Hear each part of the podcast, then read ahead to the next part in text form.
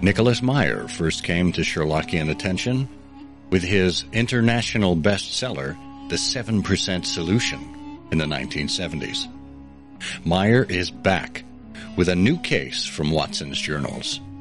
The Return of the Pharaoh, where Holmes journeys to Egypt in search of a missing nobleman, ends up encountering a previously undiscovered pharaoh's tomb, plus a conspiracy that threatens his very life. It's 1910. Dr. John Watson travels to Egypt with his wife Juliet. Her tuberculosis is returned, and the doctor recommends a stay at a sanitarium in a dry climate.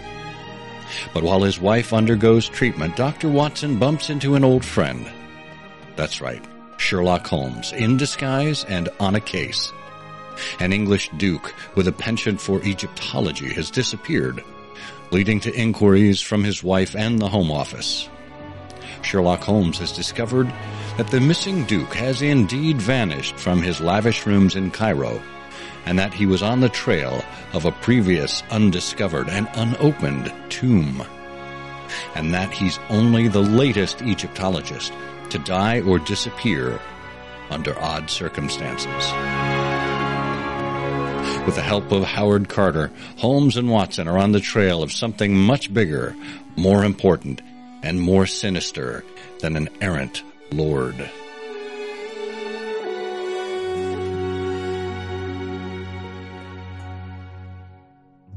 Support for this episode of I Hear of Sherlock Everywhere is brought to you by MX Publishing, with the largest catalog of new Sherlock Holmes books in the world. New novels, biographies, graphic novels, and short story collections about Sherlock Holmes.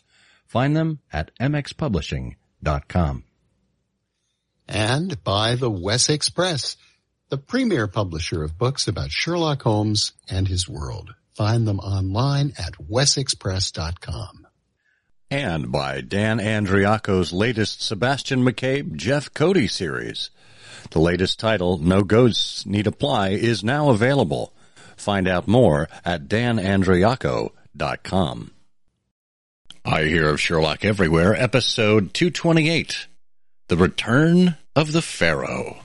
I hear of Sherlock everywhere since you became a chronicler. In a world where it's always 1895, comes I Hear of Sherlock Everywhere, a podcast for devotees of Mr. Sherlock Holmes, the world's first unofficial consulting detective. I've heard of you before. You're Holmes the meddler, Holmes the busybody, Holmes the Scotland Yard Jack in office. The game's afoot as we discuss goings on in the world of Sherlock Holmes enthusiasts, the Baker Street irregulars, and popular culture related to the great detective.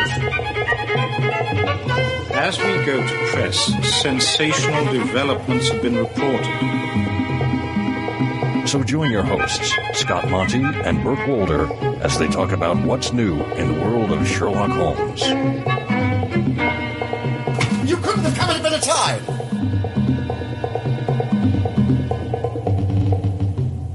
Well, hello and welcome once again to I Hear of Sherlock Everywhere, the first podcast for Sherlock Holmes devotees where it's always 1895.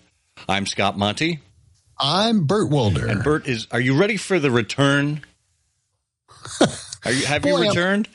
Not only am I ready for the return, I bought all my Christmas presents back in March so I could start to return them in October.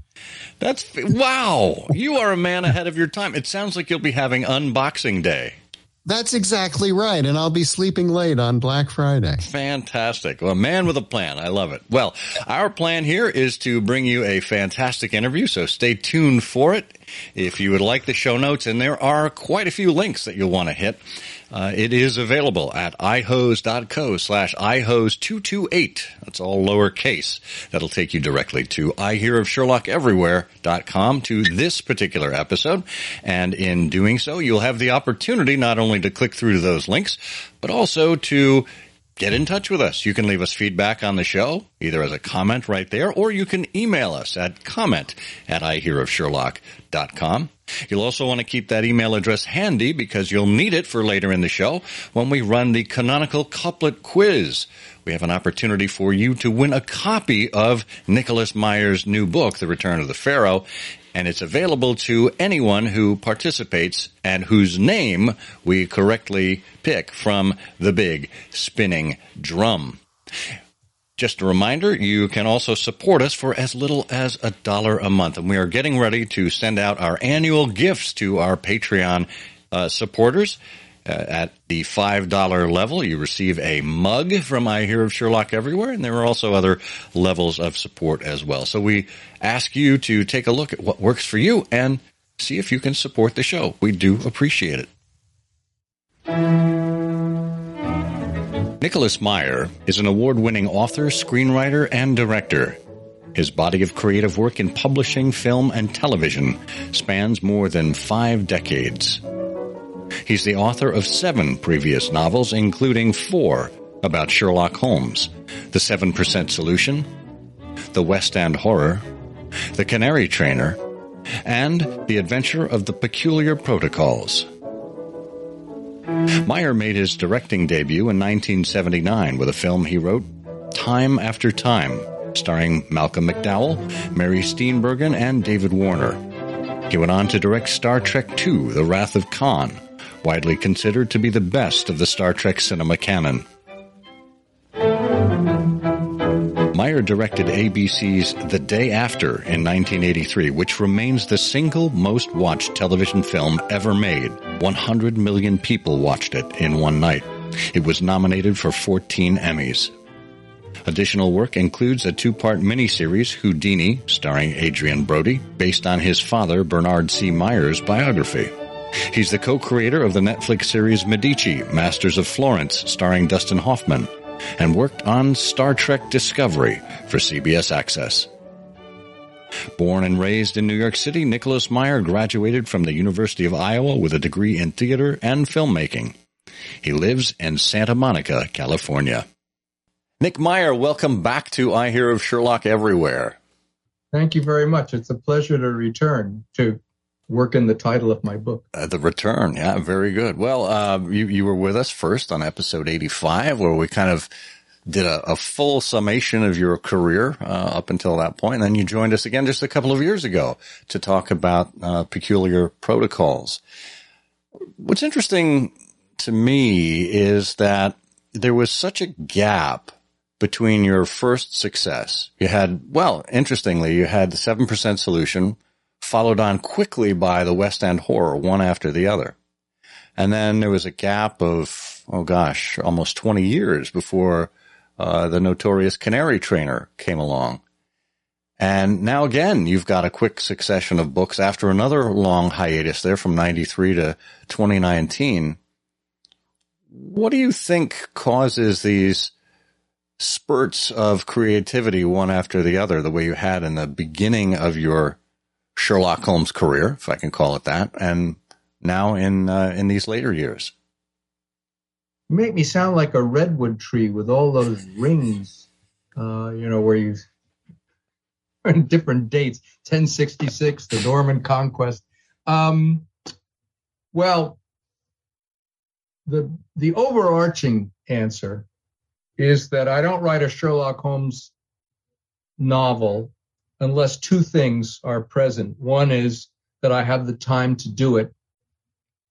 And the other is that I have an idea that's so irresistible uh, that it won't let go.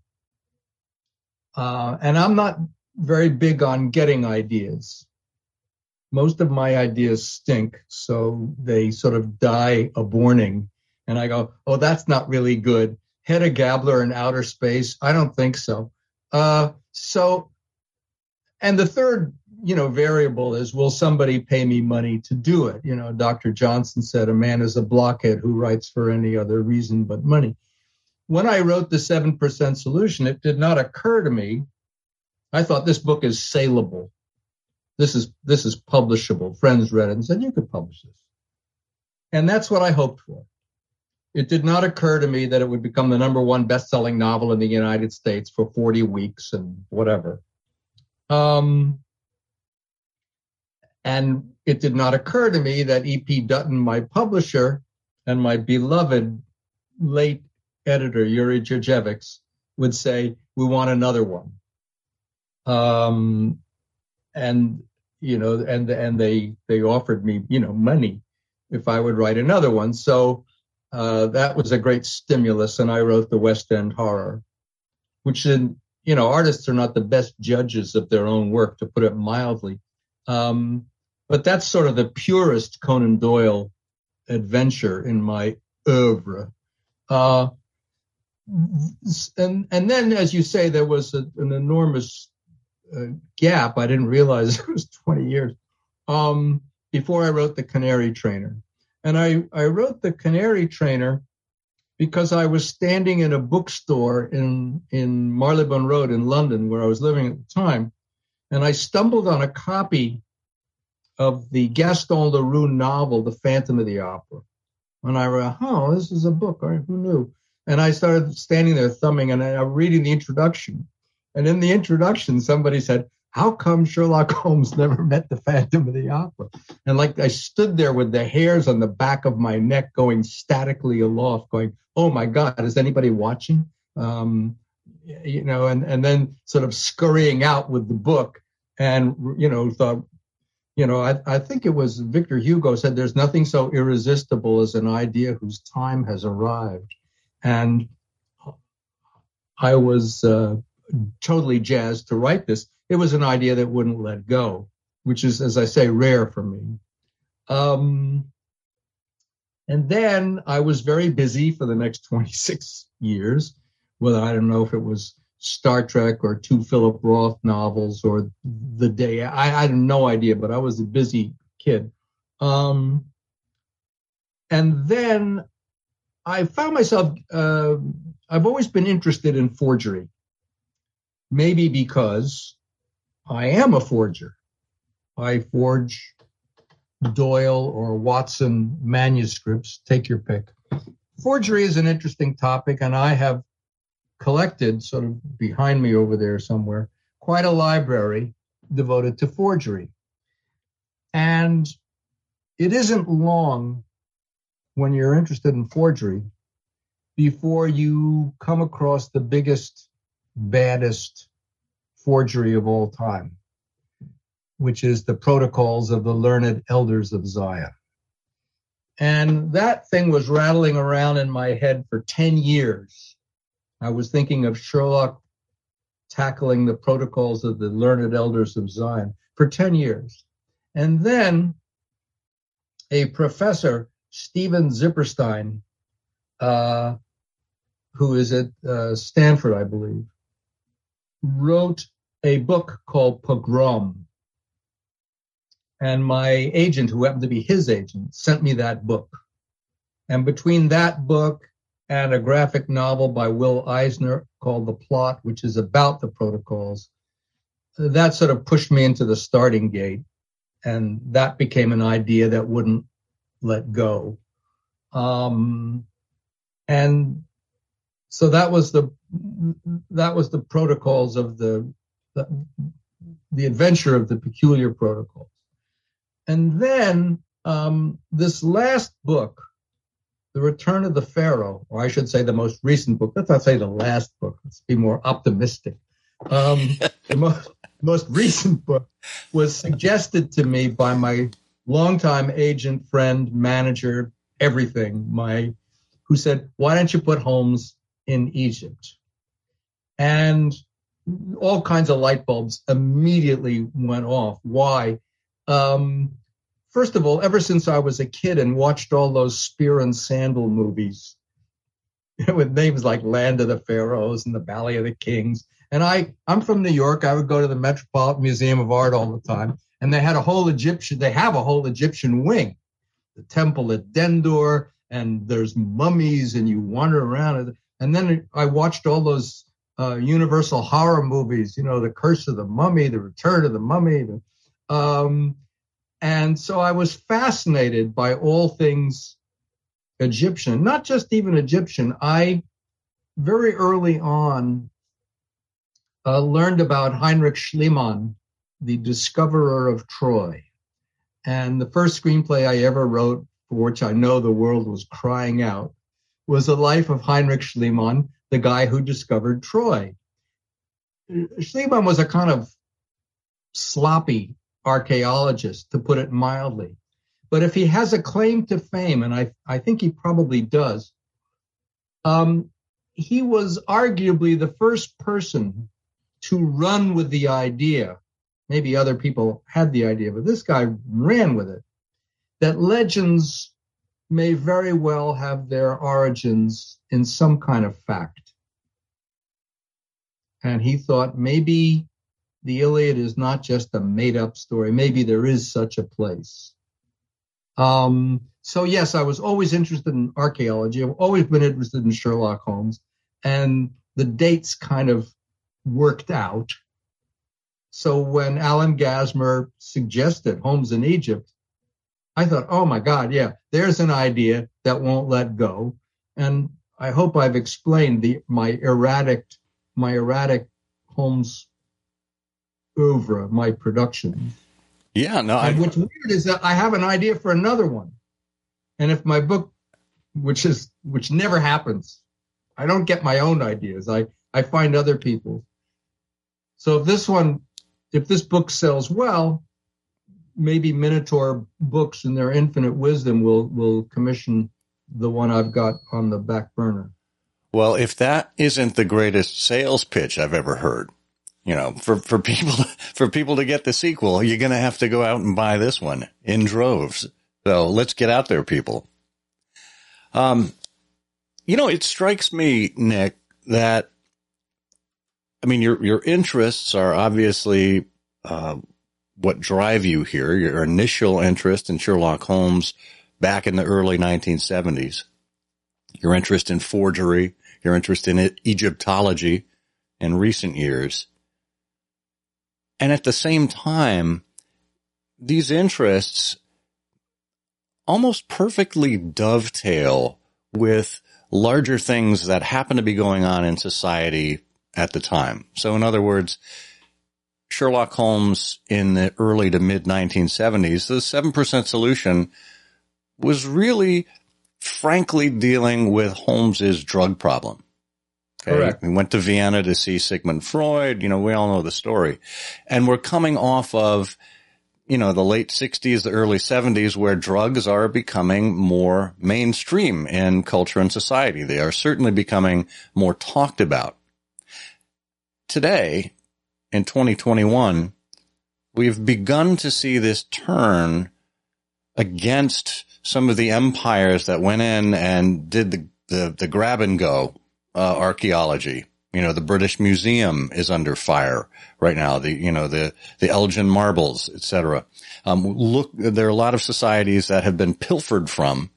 Uh, their antiquities have been taken by some of these conquerors, and now they're looking to uh, to get them back. Do you think it's repatriate them? Exactly. It was, it was explained to me recently, by the way, that the Elgin marbles that Lord Elgin actually paid for them.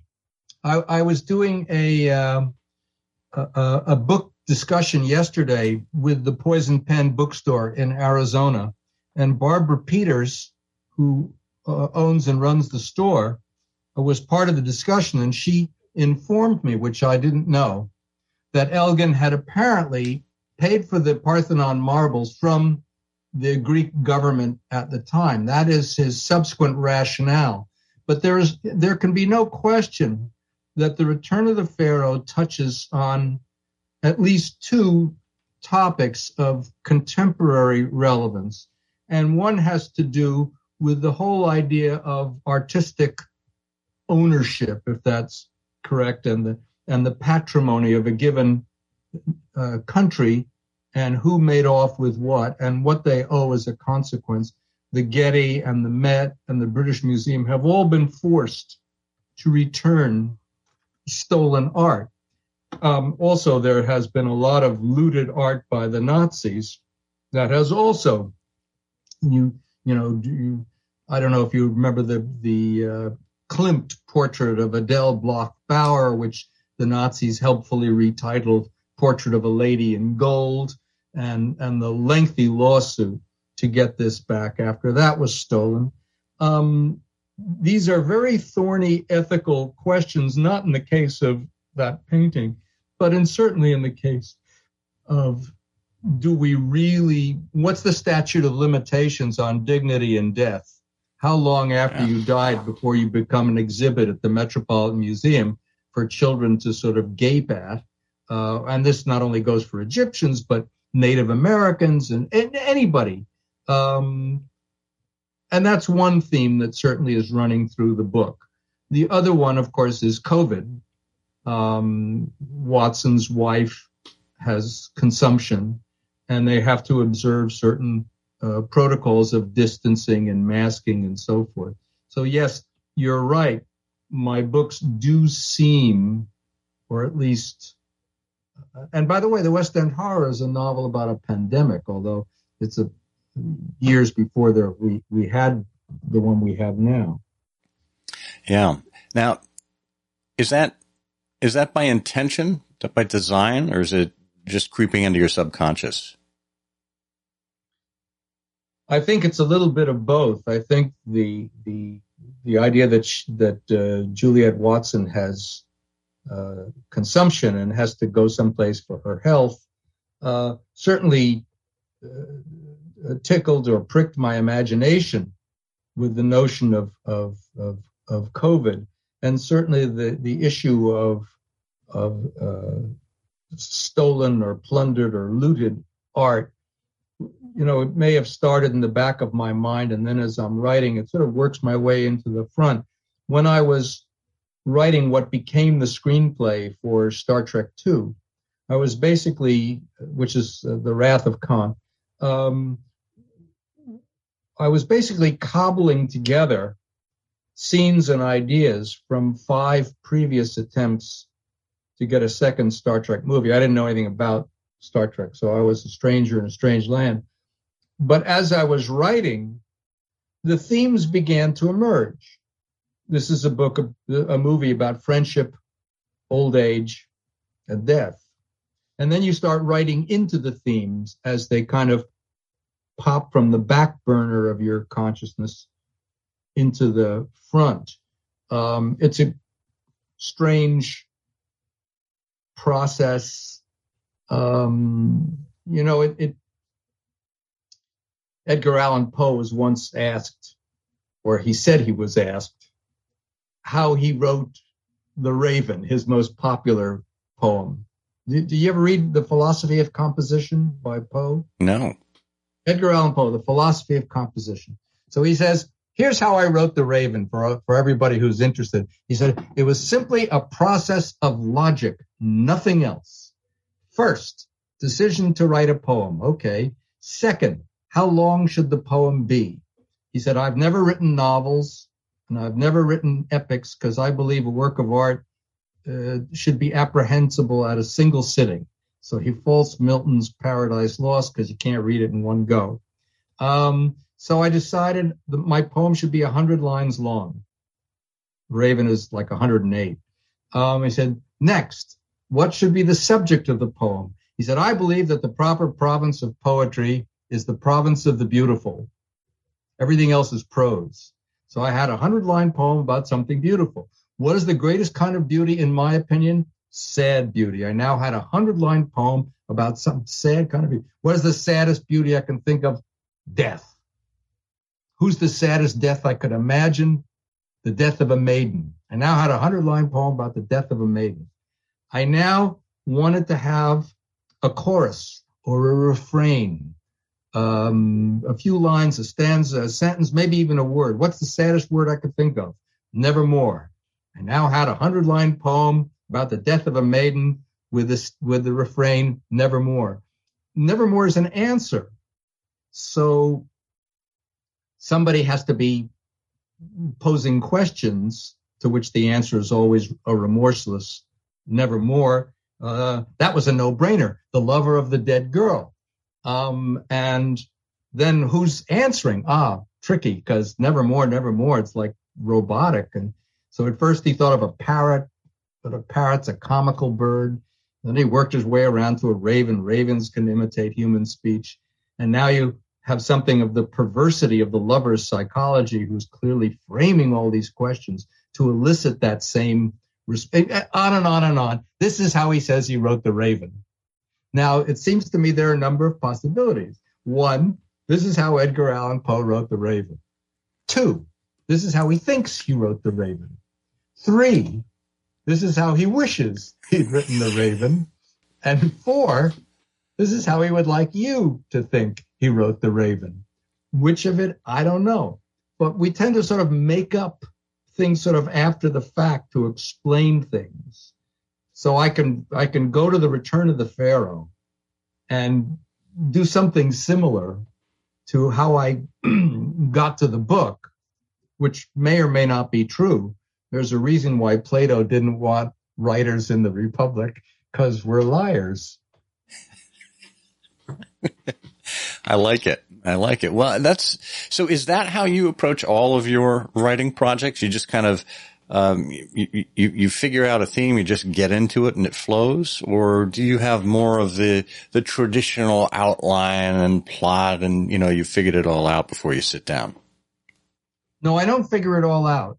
I don't figure it all out. I usually it's a little bit like the way I write screenplays. I think as I was, what's the opening shot? You know, and what do you want to see next? What's the cut and so forth. Um, and I have some idea of where I want it to end. What, what, where does it end? And then the rest of it is sort of like fiddling with a Rubik's cube. Um, I find that I get a lot of ideas when I'm falling asleep, or which I'm always doing, um, or when I'm waking up. Um, it used to be in California when we had water. I like to take baths and sit in the tub and think, well, I can't do that anymore. Um, but um, lest your listeners be anxious on my account, I do take showers. They're very short. Uh, anyway, um, it's like fiddling with a Rubik's cube a little bit. I walk around. Your your listeners can't see, but I have these, these notebooks, and it, it it says everything from lines of dialogue to don't forget laundry, and it, makes no distinction on the page. And I just cross off stuff. I don't know if you're familiar with a wonderful pair of books by Stephen Sondheim, who's one of my idols. And he he wrote a pair of books, or he assembled a pair of books called Finishing the Hat and Look, I Made a Hat. And these are collections of his lyrics which you know I'm pretty familiar with, so I that was less important to me.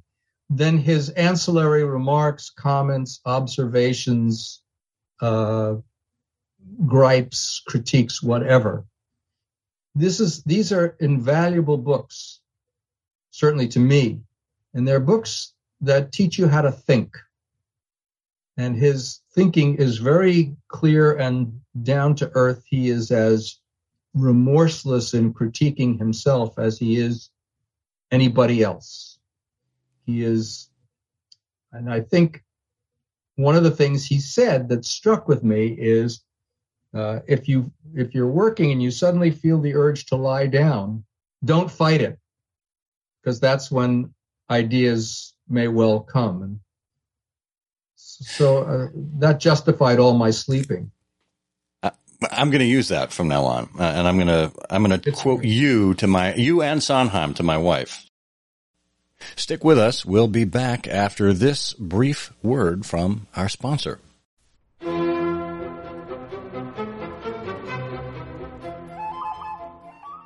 Wait a minute. Wait a minute, Doc. Uh, are you telling me that you built a time machine out of a DeLorean? The way I see it, if you're going to build a time machine into a car, why not do it with some style? Well, that's exactly what the Wessex Press has done. Built a time machine in style to take you back to 1986 and the first issues of the Sherlock Holmes Review. Groundbreaking interviews with Jeremy Brett and Peter Cushing. Rare reprints from the Strand magazine, like A Day with Dr. Conan Doyle and a profile of William Gillette as Sherlock Holmes. All four issues of Volume 1, almost impossible to find today, can be yours, reprinted in a handsome 7 by 10 volume. Take a trip back to the Sherlockian fever of the 1980s. With the Sherlock Holmes Review Anthology, Volume 1, available right now at wessexpress.com.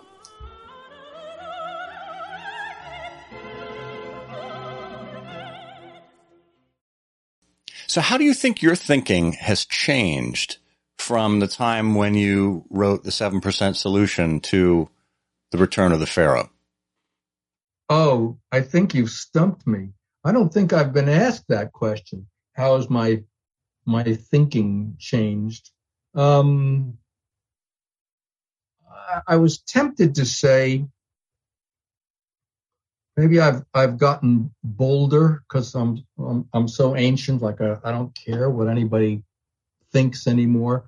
But in a way, I think the seven percent solution was pretty bold anyway in terms of where I was going with Holmes. The thing about when I wrote the seven percent solution, I'm not sure I'm addressing your question directly. Um, there were very few other Holmes novels being written and we we we now have uh, pejoratively labeled these things pastiches. I, you know, and the dictionary definition of pastiche is really an homage. It it it, it wasn't a pejorative term. Um, and I thought, well, why is it that that this term pastiche gets this reputation? After all, isn't the Odyssey a spin-off from the Iliad? Isn't the Aeneid a spin-off from the Iliad? These are fanboy things. Michael Chabon said all fiction is fan fiction. The whole history of art is a history of cut and paste. Um, and suddenly, when you call something a pastiche, it's it's like you're condescending to it, you're patronizing to it. Um, but when I began the seven percent solution, there were not a lot of Holmes continuations being written by other people. Now there are many.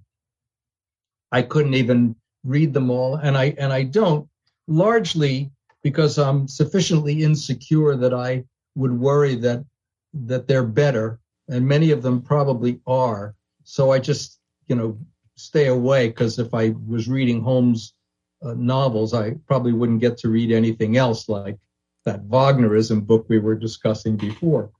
Um, but I guess what I think is that if you don't push the envelope with Holmes, with, with these characters, then it becomes taxidermy. You are just stuffing things that already exist. And you're saying, oh, I never used the word that Doyle didn't use. And I thought, no, I don't think so.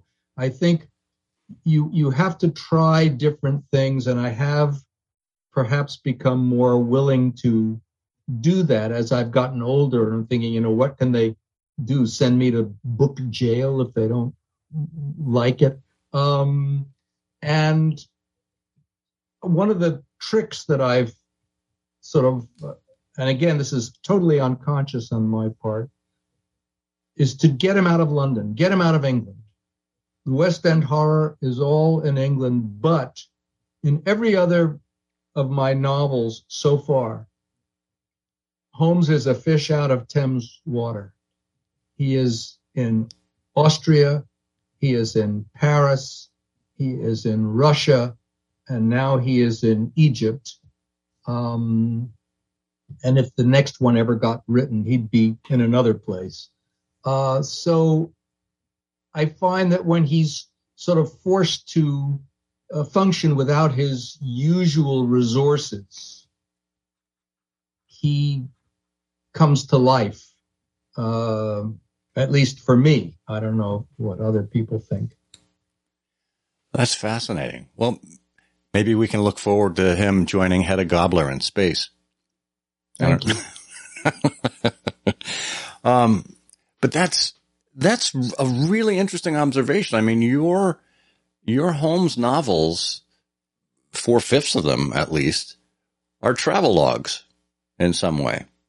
Yes, they are. And at the same time, you uh, really since the beginning, you know, when you think about the, uh, the, the final scene of Holmes on top of, uh, the Orient Express, um, you know, in, the sword fight, you've really captured these elements that are, are really there in the original canon that, that Conan Doyle writes about of Holmes as something of an action hero.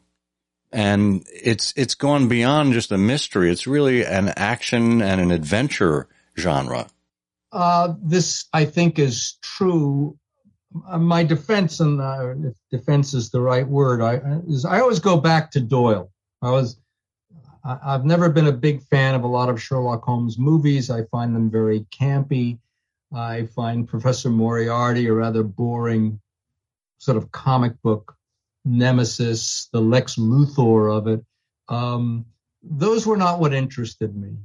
What what interested me were Doyle's original stories, predominantly in the Strand, not exclusively. But in those stories, we learn that Holmes has considerable athletic prowess. He is an expert single stick player. He knows the combat known as baritsu uh, of the Japanese. I guess it's some form of jujitsu. Um, he also is a boxer. He also was an actor. These are all physical activities. So I felt that, or I feel that I'm well within his wheelhouse if I continue that aspect. It's not his only aspect for sure. His, his, he is, as he puts it, a thinking machine. Um, he's also a thinking machine with very human feelings, foibles, frailties, vanities, addictions. Um, so I try to do justice to all of it. And maybe be, because I'm fundamentally a filmmaker, I do tend to sometimes think in physical terms. Yeah. It, well, quite frankly, I think the return of the Pharaoh, um, it, it harkens back to the 7% solution. It, it, it's almost written for the screen at this point, crying out to be made into a, into a film. It wasn't, it wasn't consciously written for the screen, but but the cinematic sensibility of the author may, as as I say, writing these books is, I mean, to, not a hobby, but it, it's it's it's not what I normally do, and I have to find time and and space to do it. But I do, you know, I've have grown up writing, thinking, and making movies. Um, so perhaps I, I do. But the other thing that I think has influenced me enormously was the adventure novels that I read that are set in the Victorian era. Whether we are talking about um, King Solomon's Mines, whether we are talking about Treasure Island, whether we are talking about The Prisoner of Zenda, one of whose characters actually appears in the 7% solution, they bump into Rudolf Rassendyll on a train. Also, I love trains. I just love trains. And I, whether we're talking about The Lady Vanishes or Strangers on a Train um, or North by Northwest, all these Hitchcock train movies, um, they're romantic, they're atmospheric, they're scenic.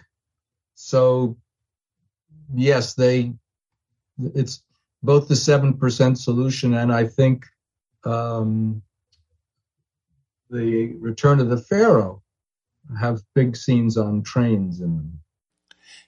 It can't be a coincidence that when we first meet Holmes in the novel, his alias is Colonel Arbuthnot.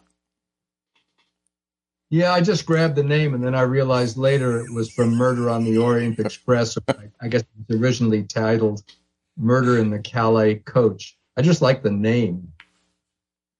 Well, it, it certainly fits with the theme. So I thought I would yeah write it.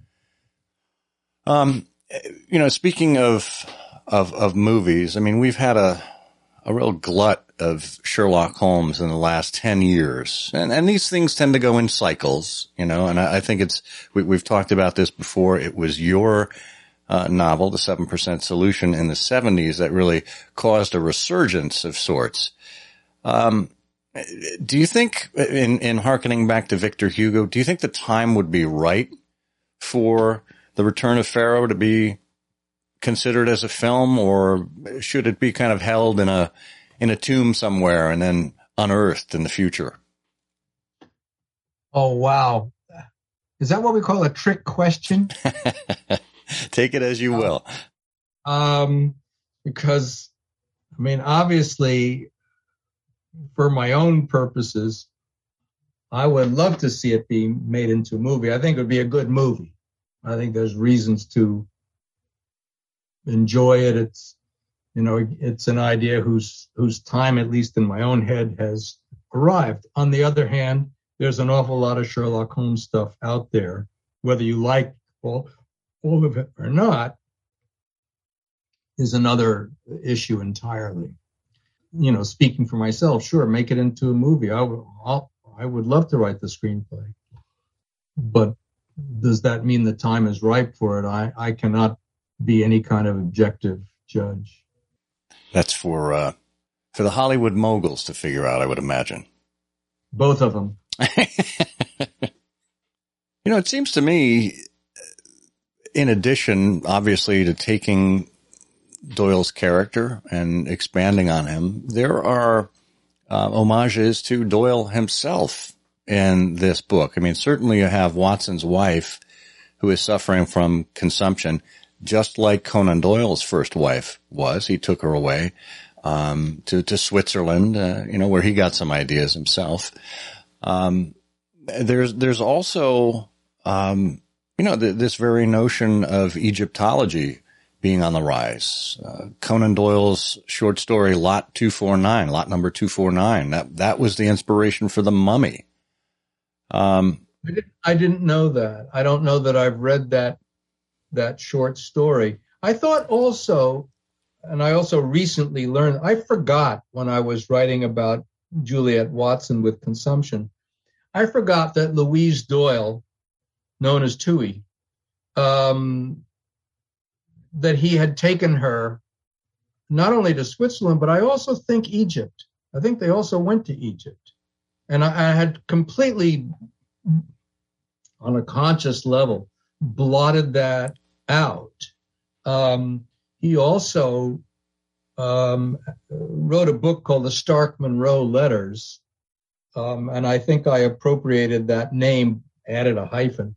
Uh, so, yeah, there are nods to Doyle, whether they are conscious or unconscious, or a bit of both in the book and in the books. And there should be, in my opinion. He's he's the creator. Yeah.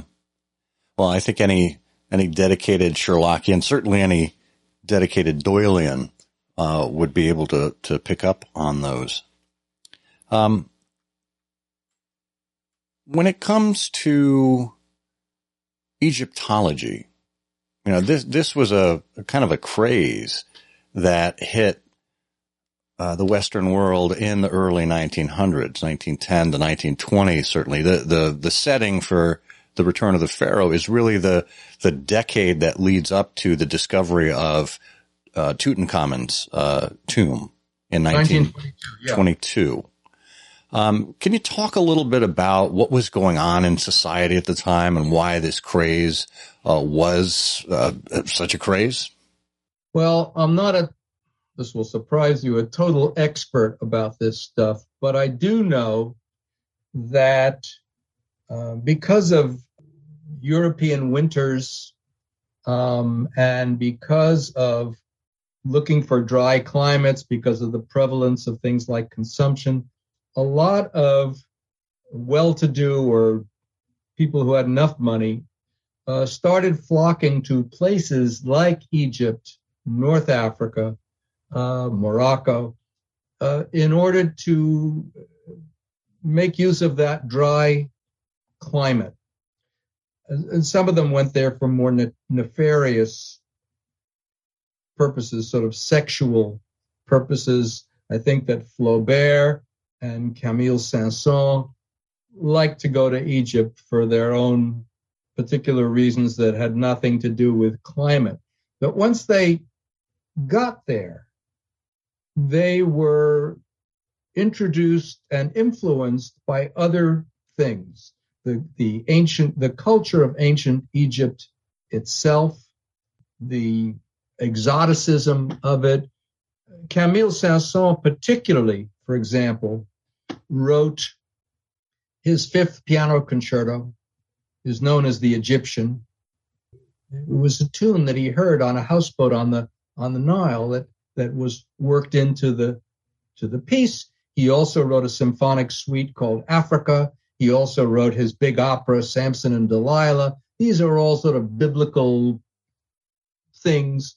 Flaubert, who's most famous for Madame Bovary, but he wrote a lot of sort of historical epics set in Carthage and, and with titles like Salammbô, and, and uh, I don't think many people read them, but yes. And people like Lord Carnarvon, who was, I believe, injured in a motorcycle, a, a, a, car crash, and was told to go to Egypt to recuperate. And once there, they became immersed in this Egyptomania, looking for buried treasure, um, which was lying all around. If you discounted all the clever forgeries made by the clever natives, uh, the Egyptians who said, wow, they, you know, they want Egyptian antiques. We can make those. Um, and so there was like a whole crazy business in all that stuff.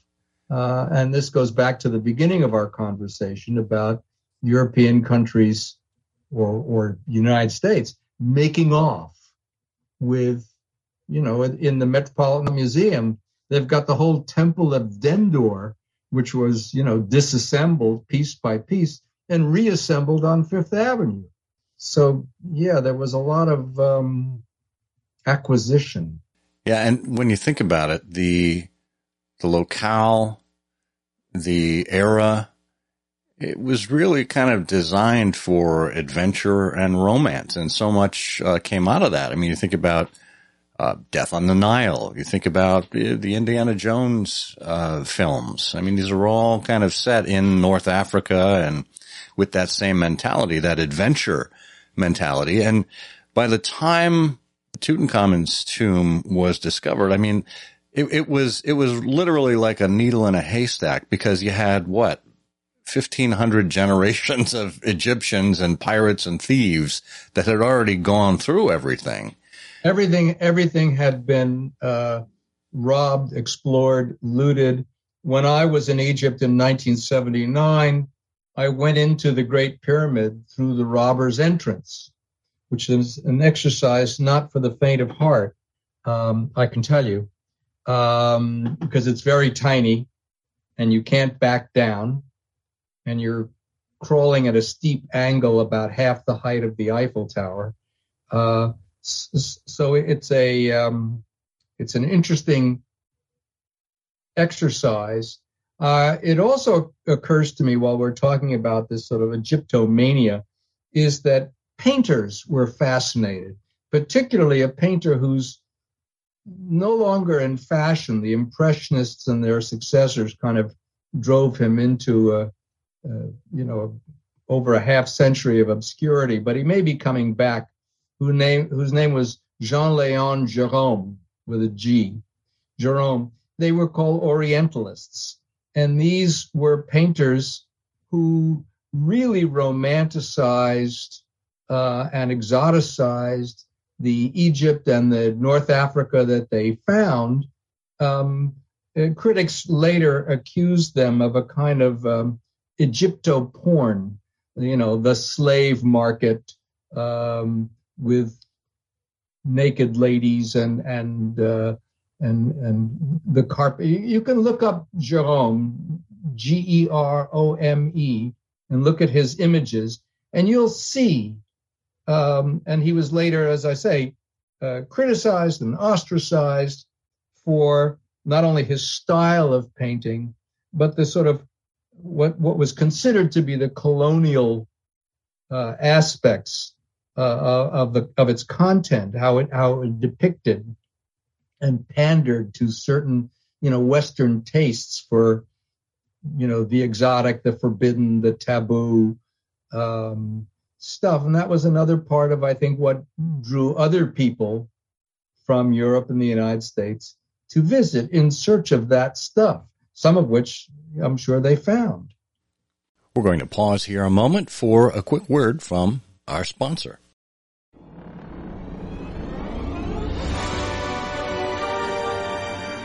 You've heard them on here before, and now they are back.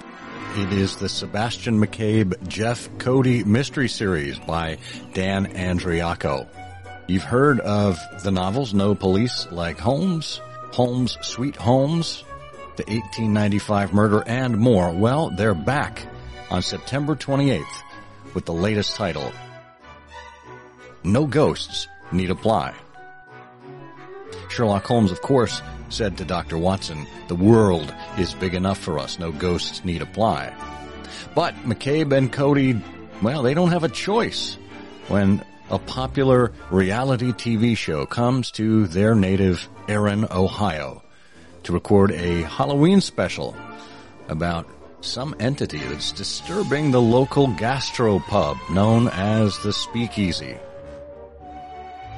What was expected to be some fun publicity for the pub turns into a nightmare after someone is shot to death one night in the same place and in the same way as Jackie O'Brien almost 100 years earlier. The police chief recognizes this is Mac and Jeff's kind of case, but they're forced to become virtual sleuths for most of the time when the restaurant and most businesses are shut down because of COVID.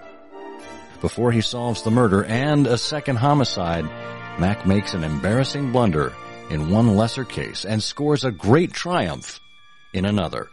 Make sure you check out No Ghosts Need Apply by Dan Andriacco at danandriacco.com today.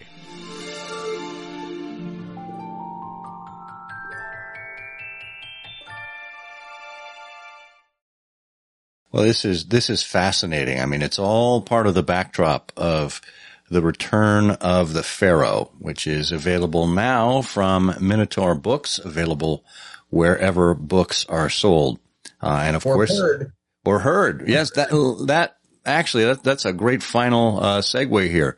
Uh, talk to us a little bit about your selection, how you arrived at the narrator for the audio version of the book, and who it is. I don't listen to a lot of audio books, but one of the things that I'm I'm very concerned with, and I'm always concerned with it as a filmmaker, is voices, how people sound. When I was a kid and watched the John Huston version of Moby Dick, where Richard Basehart uh, narrates with uh, as Ishmael, that was so solidly right that that I can't read Moby Dick without hearing Richard Basehart's voice, and that's the voice I want to hear. But God help you if you're listening to the wrong voice. It can wreck the book. It can ruin the book. So I I was very persnickety about who was going to narrate the adventure of the peculiar protocols, and after giving the matter some serious thought, I settled on my actor friend David Robb, R O B B, who I think first came to real public notice as a young and extremely handsome youth in I Claudius. He plays Germanicus. And later I directed him with Pierce Brosnan in the Merchant Ivory film The Deceivers in India. That's where we became friends. And more recently, he's played the doctor in Downton Abbey. Uh, and he had the old fashioned English accent that I wanted. I didn't want people sounding like what I call Euro trash. Tony Blair, John Major, Maggie Thatcher. It isn't. It it isn't. It's a, it's a that's a modern. I don't know what it is, but it's very grating, and it doesn't sound like Watson to me. And David did sound like Watson. I said, this is the guy who's going to do this. And I've been to both recording sessions for both books just to make sure that because I narrated my own memoir a couple of years ago, um, which is called The View from the Bridge Memories of Star Trek and a Life in Hollywood. And what I found is that when you go to narrate these books, there's no director. No one is minding the store. There's an engineer who's sitting in the next booth or outside the booth and making sure that you say every word. But no one's telling you how you're doing or whether you're doing it, you could do it differently. So I, I've attended all the recording sessions of my books that I, certainly the last two, uh, with David, because then I thought I would get it reasonably right. And I, and I think I did. Um, I think he's an excellent Watson. I wouldn't mind seeing him as Watson in the movies because I think he'd be a very good one. Yeah, he looks like a great Watson. As a matter of fact, we did a write up a couple of years ago on the on the website. We'll have a link to it in the show notes where we said, well, if we were casting Holmes and Watson in his last bow, which of course is set in 1914, just before the opening of the Great War, who would we cast as Holmes and Watson? We chose uh, Daniel Day Lewis for Holmes and David Robb for Watson. So you have excellent taste. Validated my choice. Yes. Must have, must have been subconscious on our part. Well, Nicholas Meyer, it's always a pleasure. Uh, you know, if anything today, in, in addition to all of the wonderful things you've shared about the creative process, about Egypt and the like, I think we've taken away two really important, uh, points. And that is one, we're so lucky that the raven wasn't accidentally called the parrot. And the Odyssey very well could have been called the Iliad 2 Electric Boogaloo. So, if anything, we're grateful. Absolutely worth it. If you like the book, write a reader's report. That's all I can say. Oh, that's a great point. Anytime you can write a review for books that you've read, but particularly this one, buy it, read it, review it. That helps the sales of the book. It helps uh, how it's ranked. And that means it'll help Nick Meyer write the sequel or the follow up novel to this one. Nick, thanks so much. Scott, thank you so much. Thanks for finding the time, making the time.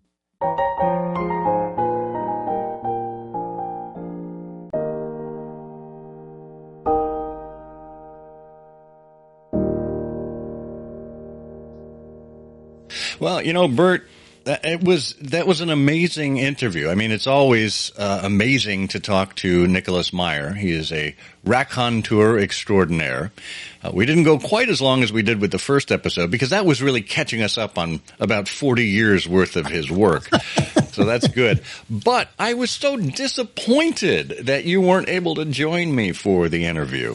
Oh boy, no one was more disappointed than I am. I love talking to Nick for so many reasons, but I was unfortunately away for the weekend up at the 50th anniversary of the Cornish Horrors.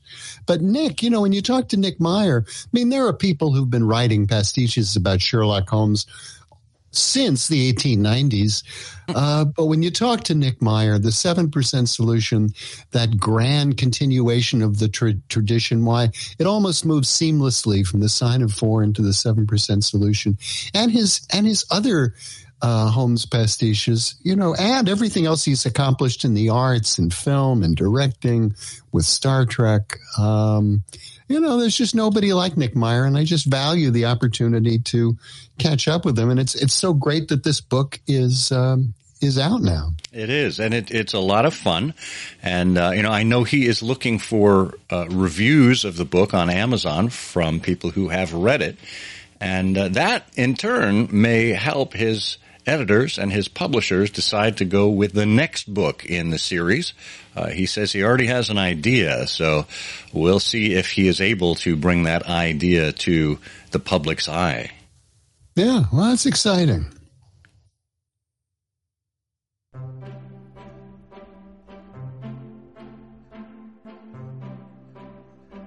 As we're getting near the holiday season, you know our friends from MX Publishing have all kinds of books to offer. However, the last order date to get your books in time for the holidays was October 31st. So if by chance you miss this deadline, just know two things. One, you can certainly get all of MX Publishing's titles from other sites like Amazon and Barnes & Noble.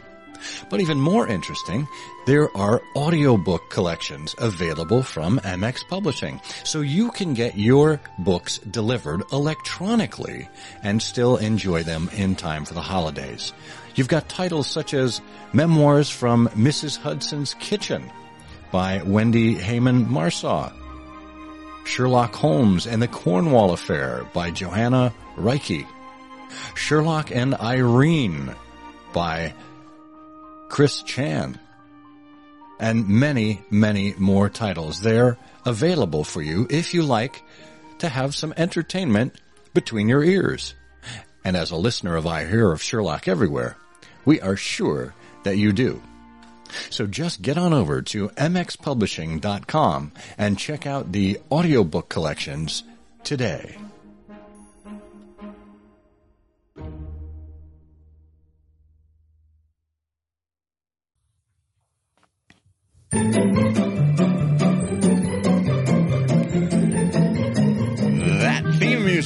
Only mean one thing. It is time once again for everyone's favorite Sherlockian quiz show.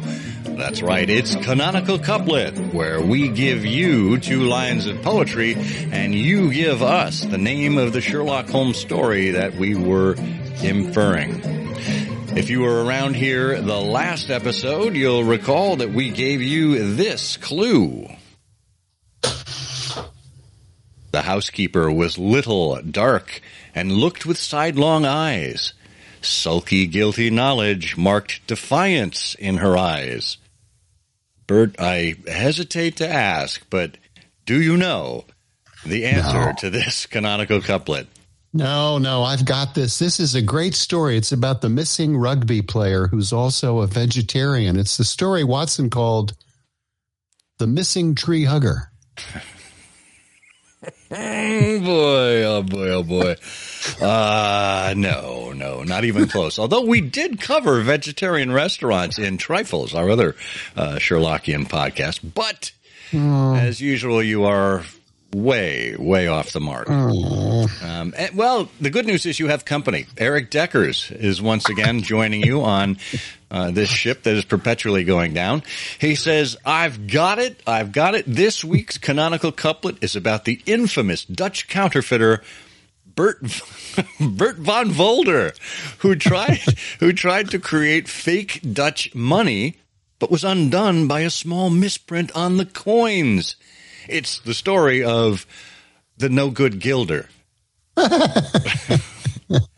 Except, Eric writes, now that I hear it out loud, that seems unlikely. It's more likely to be the Norwood builder. Well, that that is correct, Eric, and I'm glad you came to your senses after uh, evidently dashing your head against the door jamb. Um, well, we have a number of people who also submitted the Norwood Builder as the correct answer. Of course, uh, referring to Jonas Oldacre's housekeeper. There, do you remember her name, Burt? Jonas Yes. Oldacre's housekeeper. Yes, I do. All right. That's great, and I'm not going to I'm not going to embarrass you by asking the obvious follow up question. Well, the obvious follow up question is what was the name of the groundskeeper? And I have no idea. Groundskeeper Willie. No. Uh, well, let's see who else uh, was able to answer this correctly and pick our winner as we bring out the big prize wheel and give it a spin.